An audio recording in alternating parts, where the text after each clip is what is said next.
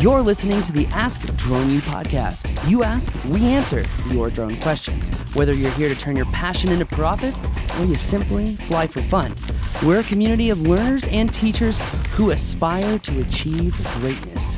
We are Drone U.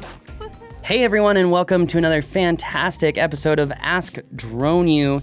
My name is Paul. And my name is Rob. Thank you guys for hanging out with us today. Really appreciate it. Hope you're having a great day. And uh, I think this is going to be really useful to people today because um, we're hearing more and more about accuracy in mapping and people trying to achieve that, but it can be very expensive to do so. It can be. So if we can get that cost down for folks, that would be really helpful, I think. I think it would as well. So thank you guys. Thank you, thank you, thank you. Yes, thank you as always. It's a very interesting time today. Why? Because we're going to be talking about the different workflows in regard to uh, getting high, highly precise uh, maps because this is something that's that a lot of people are struggling with, especially a lot of people that are very good drone pilots that want to break into this and they're wondering, you know, what's the most practical workflow to actually get this highly precise information? And I think that it's going to be really valuable for people. So um, today's show is sponsored by our landing pads. Uh, good news, you can actually get our landing pads on the same site as our upcoming mapping classes. If you go to bit.ly forward slash drone mapping classes, yes, that's plural. All right, let's hear the question. What's up, Drone? This is Aaron Cropper. Love the show. Um, I actually saw somebody post this question on the, the Drone page, but what would be a good entry level RTK or PPK GPS for somebody that's just getting into mapping but wants to get survey grade accuracy? Thanks a lot. Bye. Thank you, Aaron. Like I said, a lot of people getting into mapping, trying to get accurate maps, models, measurements, are wondering the same thing because GPS can be really expensive. Well, I think people need to understand why GPS is expensive, right? Because even if I have uh, like a Leica uh, RS18 um, or a Trimble R10, right? Those units, even though they're thirty thousand dollars, like anywhere from twenty to thirty thousand dollars, those units, without a cellular connection, will provide as good GPS information as your cellular telephone. Now, when it has a cellular network to connect to and can provide uh, corrections from the nearest base station at a distance that's a reasonable baseline, I- I've always said 20 clicks, and a lot of surveyors have said that's really far um, for a baseline. I know that's kind of like maximum practical. Um, and I know some people are, need to see a tower within 10 miles. But when you have that network access, you can then get down to a really, really, really small point like let's say a centimeter or two on the x and y, which is lateral, and maybe down to a centimeter on the z axis, which is elevation. Just a quick point here. Elevation is typically the axis of GPS that has inherently the most error, right? That's why people need GCPs to conduct volumetric measurements and survey grade quote unquote work as ASPRS has not actually posted what survey grade photogrammetry looks like. Um, even though they've said it's, you know, uh, uh, some people have said sub half a foot, sub, you know, um, some people said two tenths of a foot is quote unquote survey grade, but ASPRS really needs to put out this information on what, you know, Even survey old- grade photogrammetry looks like. Okay, photogrammetry. Under the old system, they've got to have guidelines. They do have guidelines. Yes, they do. So I would think it would kind of match that. with let me just put it to you this way um, with a very good acquisition plan with enough gcps and checkpoints with a traditional survey grade gps you will always be within those limits if you mark your gcps correctly if you organize your gcps correctly if you shoot the gcps correctly if you shoot the checkpoints correctly and you know how to read a quality report you're going to be just fine It's a lot of correctly's. oh yeah and i did that on purpose I figured. because you really do need all those things like to do that. Um, now that being said, a long time ago we were really pushing the Reach RS system because it was a fifteen hundred dollar unit. Um, but in using that unit, in fact, Parker Hill has one, uh, Jason Danello has one. Uh, even with Jason, who is just absolutely blanketed with network access in Florida, like no no mountains to block signals. You know, Right. cell phone signals for days. Um, he's in like the best possible area to use GPS. Right. In fact, Florida has its own state-sponsored um, uh, what is it called? Correction network. It's it's really good. Now that being said, setting up that that system and getting it to work properly, Jason and Parker and one other person have said is just not really practical because it takes so long to set it up. And there are a lot of areas where there is no network coverage, right? Okay. There's a similar problem with the P4 RTK in that you may not have network coverage. In fact, you may have to subscribe to a network like SmartNet, which is Leica's uh, network essentially, to have those corrections. That's it's a big what if, right? Huge what if. The Reach RS, in my opinion, is not a practical solution as of right now. Could that change? Yes. I hope it changes. So, what is it that takes so long to set up with the Reach RS? Because you, you said It's it, all about like the you got to set up the state plane coordinate system, the network it's going to connect to. Um, also, from what I hear, and like I honestly heard so many bad things about it, I decided not to test their system because people were just saying it's just so convoluted how you set it up. It's not like simple and clear. it's not intuitive. And I'll say, if Leica thinks their system is intuitive, y'all are smoking some good stuff because it is not intuitive. I mean, we're talking about a receiver. The handheld receiver is about this big, about the size of my chest, and maybe not you know width, but height. Width, okay, maybe not depth. um, but it's huge. It runs on Windows. It's a clunky system. It doesn't work well. Trimble is no different, in my opinion. I've I've worked with both.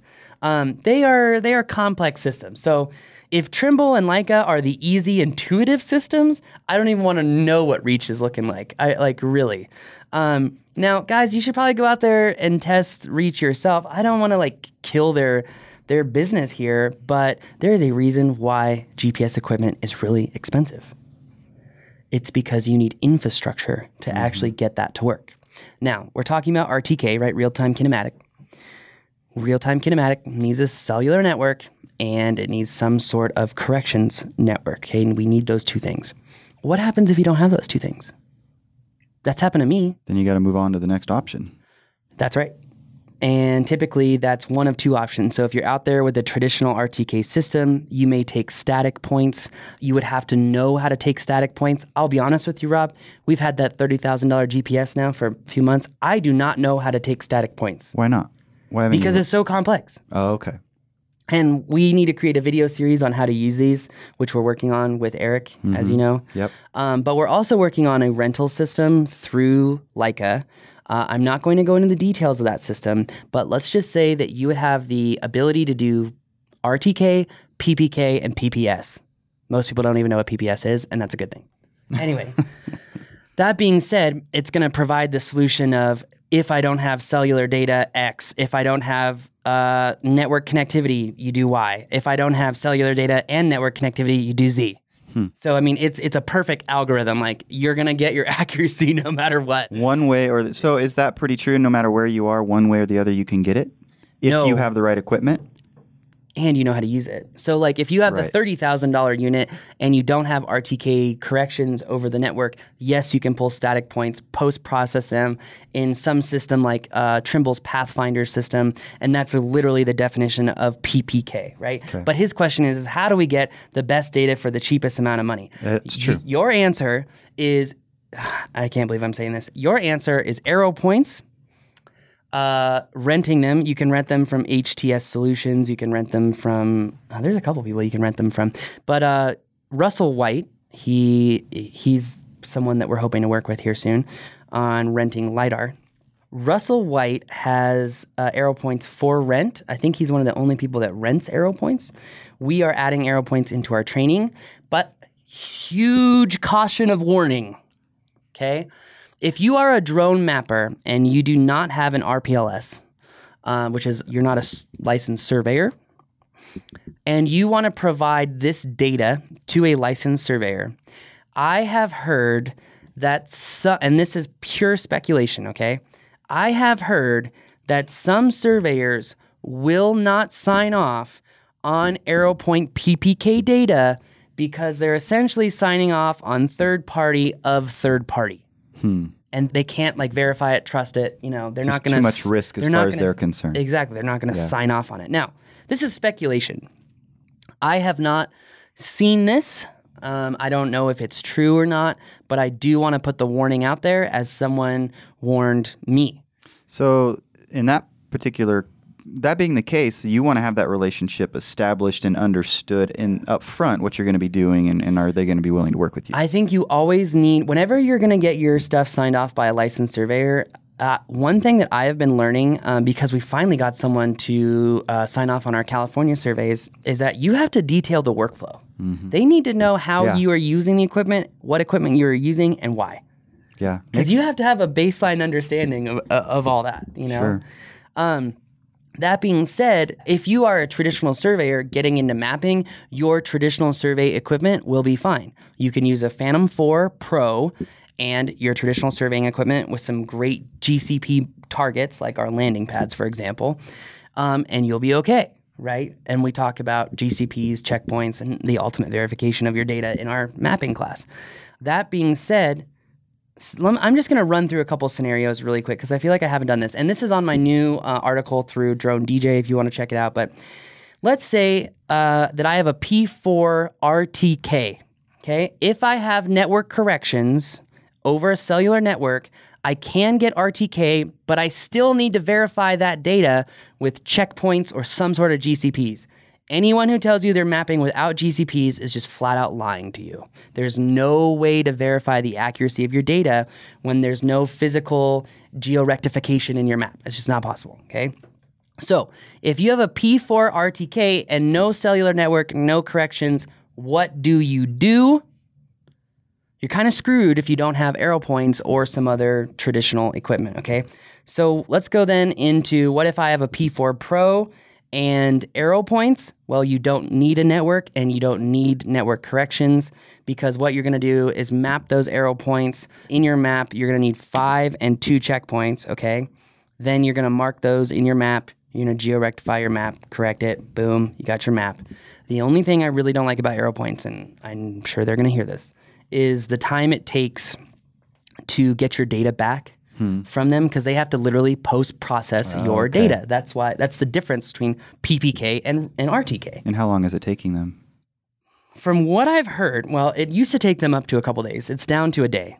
No, That's not bad. It's not bad That's really not bad. But from what I've heard is that the reason it can take from anywhere from five minutes to 24 hours is dependent on the nearest base station where you mapped and essentially how much data is going through that base station. So essentially, it's like a bandwidth allocation issue, and it's Sure. not their infrastructure, so it's not something they can really c- control.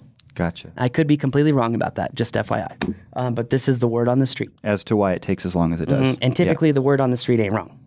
Yeah. that's I think you guys know what I'm trying to say here. so that being said, if I have a P4 Pro and AeroPoints, I don't need cellular data. I don't need a network, and this is probably the most reliable and consistent workflow for mapping. The ultimate consistent, reliable workflow for mapping is probably going to be a P4 RTK and a couple AeroPoints. Hmm.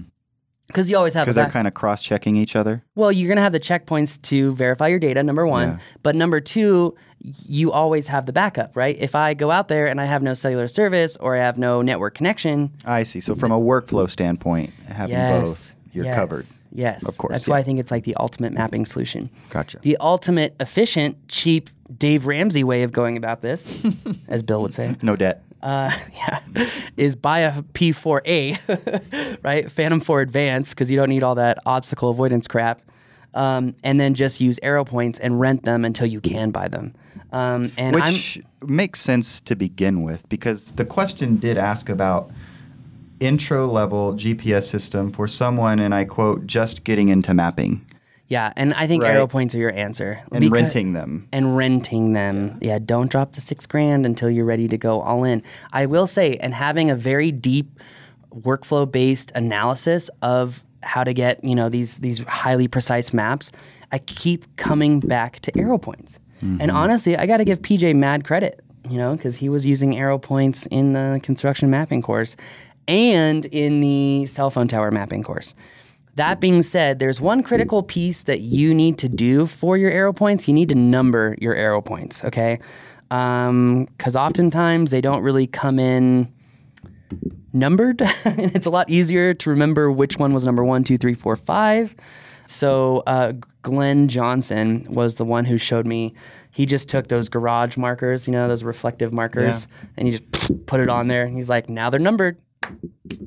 Voila! I was like, you go, Glenn. Of course, you you go. buy a set of our landing pads and they're numbered. They are numbered as well So because GCP organization is really important. In fact, someone just told me at the last class, they're like, I love how you have scale constraints on your landing pads. I was like, well, they're not that big. They're not going to offer like the best corrections. He's like, yeah, but it's something. Right. He's like, and you know how many times these old farts forget something? He's like, and I'm an old fart and I'm saying this. I'm like, dude, whether you're 60 or you're 30, you forget stuff. Like, quit this labeling yourself as old. All you're doing is hurting your own image internally. That's deep. Yeah, sorry, I'm getting all philosophizing. anyway, uh, guys, that is going to do it for us today. I think the answer to that question is very simple. The cheapest, most efficient way to break into drone mapping and get highly precise maps is to rent uh, AeroPoints, use a Phantom 4 Advanced or a Phantom 4 Pro, um, and go at it. Uh, and if you are in the high volume business, then you're probably going to be using a P4 RTK and AeroPoints unless you already have traditional surveying equipment then you're probably just going to use that and you already know how to collect static points and how to post process them um, but most people may not so i think that answers today's question I think so. in depth I hope so. But obviously, if not, let us know. We are open to follow up questions. we really are We don't get many of those, by the way. i can't wait for gps technology to get much cheaper because imagine if you had rtk gps in a car autonomous driving would be so much more reliable you have down to the centimeter accuracy So you better have a good network, Yep. right? And voila, the problem of the day continues. exactly. On that bombshell, that's going to do it for us today, Rob. I love that point. My name is Paul. My name is Rob. This is Ask Drone U. We believe that videos, images, words, and sounds have the absolute power to inform, inspire, and entertain. We reject indecision, confusion, and vanity, for they work against the community. We are united under the virtues of safety and knowledge. We are a training community of learners and teachers who encourage and energize each other to achieve greatness. We are pilots, videographers, photographers, freelancers, business owners, enthusiasts, experts, and apprentices. We are creators. We are the Drone U.